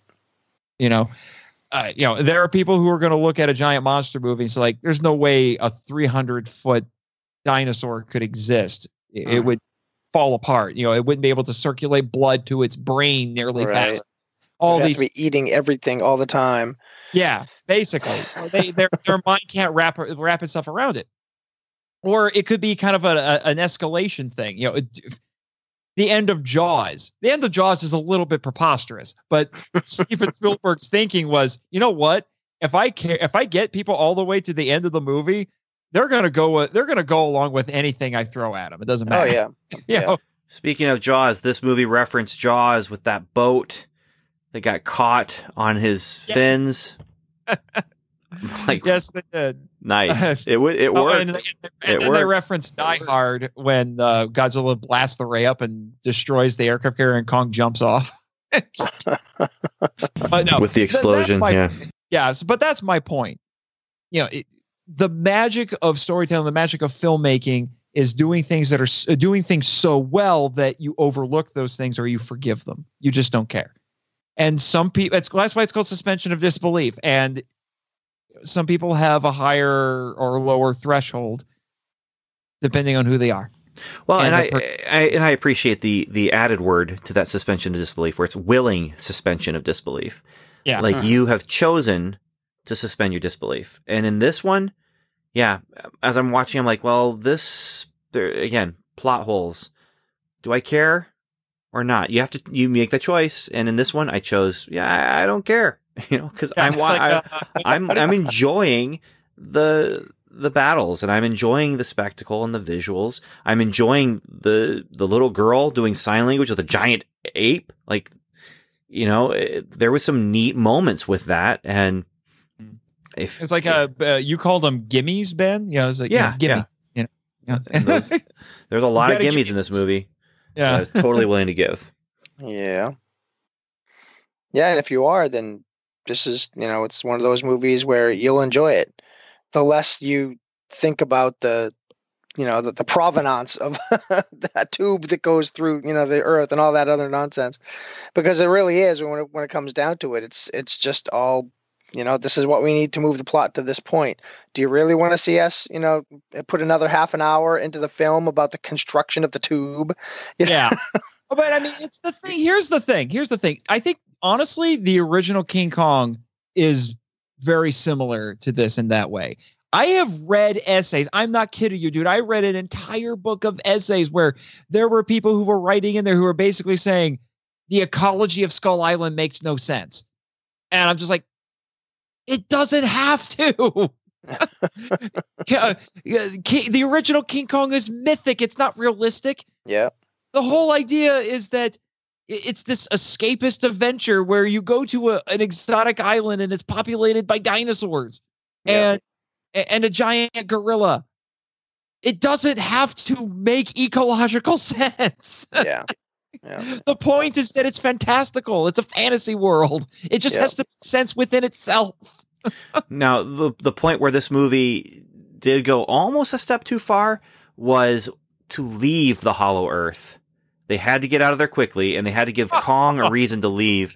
And when you had Godzilla just burrowing a hole with his breath all the way down there, so they could just go straight up to where. Uh, eh, okay. Hey, That's definitely going on my top five most preposterous things Godzilla has ever done list. But it's not going to be at near the top of that list because flying dropkick and atomic ray rockets. Um, because he used the thing to fly once because Yeah. jet. So you know, yeah, but yeah, that was a tiny bit preposterous because apparently Godzilla has the biggest lungs ever. It, you know, it- his, he must have like Time Lord lungs because they're way bigger than they look on the outside. But think of all the plot, convoluted plot stuff that they would have had to do to get Kong out of there and to get him to the right place and everything like that. Again, this, a lot of this harkens back to just the old school Godzilla movies where, I mean, Godzilla could just cross the globe in moments and, and be where he needs to be. And yeah, it, it just, it, it worked. It worked. And how did this work for me? Well, it got God, it got King Kong up to Hong Kong, and boom, let's get into the fight. And so they Yep. did. And so I was, oh, okay, I'll just forget about it for now because I'm just going to go along with you. I want to go along for the ride you're taking me on. I'm okay with it. So yeah, we, we need to get to lizard monkey punchy punchy. That's Yeah. Yeah. and we don't need an extra half an hour of convoluted plot to get it. That's the thing. So it's like, do you want an extra 30 minutes of convoluted plot to get him there, or do you want the preposterous but simple way to get him there? hmm and the movie already that's- was in that direction anyway. You know, And that's that's going to be the five hour cut. Is them, you know, doing all that nonsensical stuff that we don't really need to see. Well, and, and I'd be willing to say that the five hour cut might have done that in a different way. Um, and, and took, you know, took the 20 minutes to get Kong there. But then they were like, Hey, let's just do this. This will take three minutes and Yeah. this will work. Or in screenplay form, maybe that's, maybe it's more, more likely to happen there or, you know, storyboard animatronics, but they realized we need to get Kong there in two minutes because if we don't do that, people are going to lose interest. And let's do this. And so I, I, I do think that there were probably compromises in vision. Producers saying one thing, the director wanting to do another. Um, and ultimately, I think in some of these decisions, the producers won. There's evidence for that for sure. And if you if you look at the the movie as it is, it, it works. You know, there's there's nothing where it's so glaring that it's it's completely it's like a, someone's they had to teleport somewhere. I mean, they didn't just pull in you know technology like that. They set something up, they used it, and that's how that worked. And you know, at, at least there's that. Yeah, uh, there wasn't. It, it doesn't jump the shark like Evan says. I don't think completely. Now there would have, there could have been ways that they could have jumped the shark compared to what they've already established. Because we're already, we already know that we're in a bit of a fantastical universe with this, and you know, it- yeah, saying like, oh look, magic teleporter. Okay, I think officially, yeah, you, yeah, that's a bridge too far at that point, you know. Uh, Yeah. But some people would say burrowing all the way down to the center of the earth is a bridge too far. So, Mm-hmm. you know, there was really no good way to get around that unless you just wanted to take the extra time. Yep. And it would have made a worse movie. Speaking of time, I think we are coming close to the running time of Godzilla versus Kong. We And are. So I think we need to go ahead and do our final words. And part of your final words, uh, Nathan, can be also where can we find your podcast and and find you online? Yes. Uh, as I mentioned at the beginning, I am Nathan Marchand, the host and curator of the Monster Island Film Vault, and I told you the tagline already. That is a podcast that takes a academic approach to movies just like this. I, as I mentioned, I've done an episode on this film. It's actually my newest one. Uh, it, uh, there's also a shorter little gag episode that I made that's full of fake spoilers because I re- on April first, and uh, so that one was pretty funny. You get to hear me actually play another character, which is something that I should mention. Although if you've heard my previous appearance on the show, you're already a little familiar with this. My podcast is an uh, is a film discussion and analysis show, film appreciation, but it's also a little bit of a, of an audio drama at the same time because I started this little gimmick where my show takes place on Monster Island and it has gone from just being a silly little gimmick for reference jokes to an ongoing storyline. It's kind of funny how that works out because my creative writer brain and my, my analytical brains have to work together on this. Ben actually contributed a little bit to that. So uh, yeah, we had a good, good time with that. Awesome. So so there's that, and uh, currently I am doing the year of Gamera. So you'll get to hear about all 12 Gamera movies uh, for the the rest of 2021. I just finished my next episode as of this recording will be Gamera versus Viras. And uh, actually, Ben, in a few months, you will be joining me for another episode. You will be coming on for Gamera versus Jiger. yes. Are you ready for this? I have not rewatched it. No. Uh, kind of. I, I do. I oh shoot, because we just moved, but I think I know where the DVDs are. Where those DVDs are. Oh. I have a little bit of time to worry about that. yeah, we'll figure something out. But the, I'm also, like I said, I am a creative writer. And you can check out, uh, well, let me give the podcast stuff first. So the podcast website is monsterislandfilmvault.com. You can follow it on Twitter at the Monster Isla One. And then there are several associated accounts, not all of which are run by me, I might add, because my fans love creating characters to appear on the show, usually on Twitter. It's kind of amazing. I love my fans. so uh, I'll just give the uh, I'll just give the links and the characters really quick. So there's my intrepid producer Jimmy from NASA, who's an actual Toho movie character, and the, his Twitter handle is at NASA Jimmy. And then there is uh, Raymond Martin, and if you are as deep into the Godzilla fandom as I am, that name is brilliant. and you can follow him at MIFV underscore legal team. And then there is Crystal Lady Jessica, and she's another character on the show. Basically, she is my uh, my character's magical girl clone. I know that sounds ridiculous, but there's a reason that it happened. Go back and listen. You can. I blame Bex from Redeemed Otaku for it. uh, you can follow her Twitter account at Crystal Lady Jess One, and then like I, mentioned the website. the The podcast also has a page on Facebook and is also on Instagram. Uh, I'm a creative writer. My author website is nathanjsmarchand.com.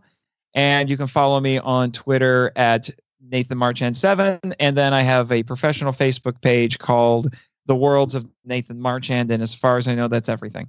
Oh, and I just published a new book a few months ago. You would probably love it.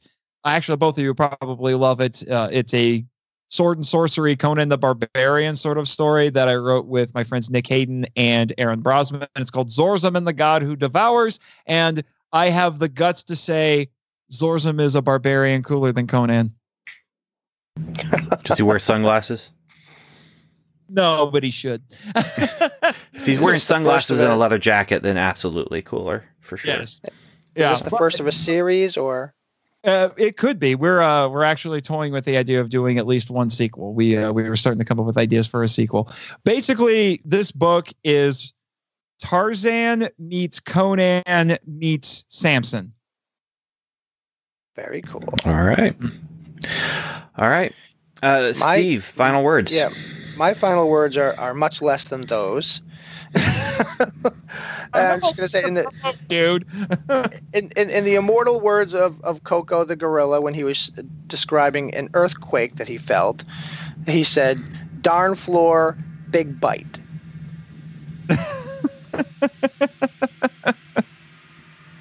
And why not? That's You my know? Final words. That's I would I would I would I would describe it a little bit more, or try to you know flesh it out, but that's all. That's that's my final words. You know what? That's all we need. And my final words are thank you so much for listening. Thank you for spending time with us. And uh, yeah, what else can I say? But uh, Godspeed.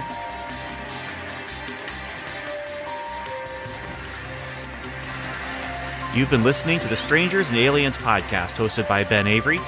Evan David. Steve McDonald, and Dr. Jason O'Neill. Our music was composed and mixed by Tim Leffel. We'd love for you to join the conversation by going to our website at strangersandaliens.com where you'll find show notes, articles, reviews, and more. You can also email us directly at podcast at strangersandaliens.com. Or you can join our social media conversations by following us on Twitter, where we are at Strange and Alien, or liking us on Facebook at facebook.com slash strangers and aliens. Or leave us a voicemail by calling the Strangers and Aliens hotline. That number is 1 804 37 Alien. And once again, thanks for listening.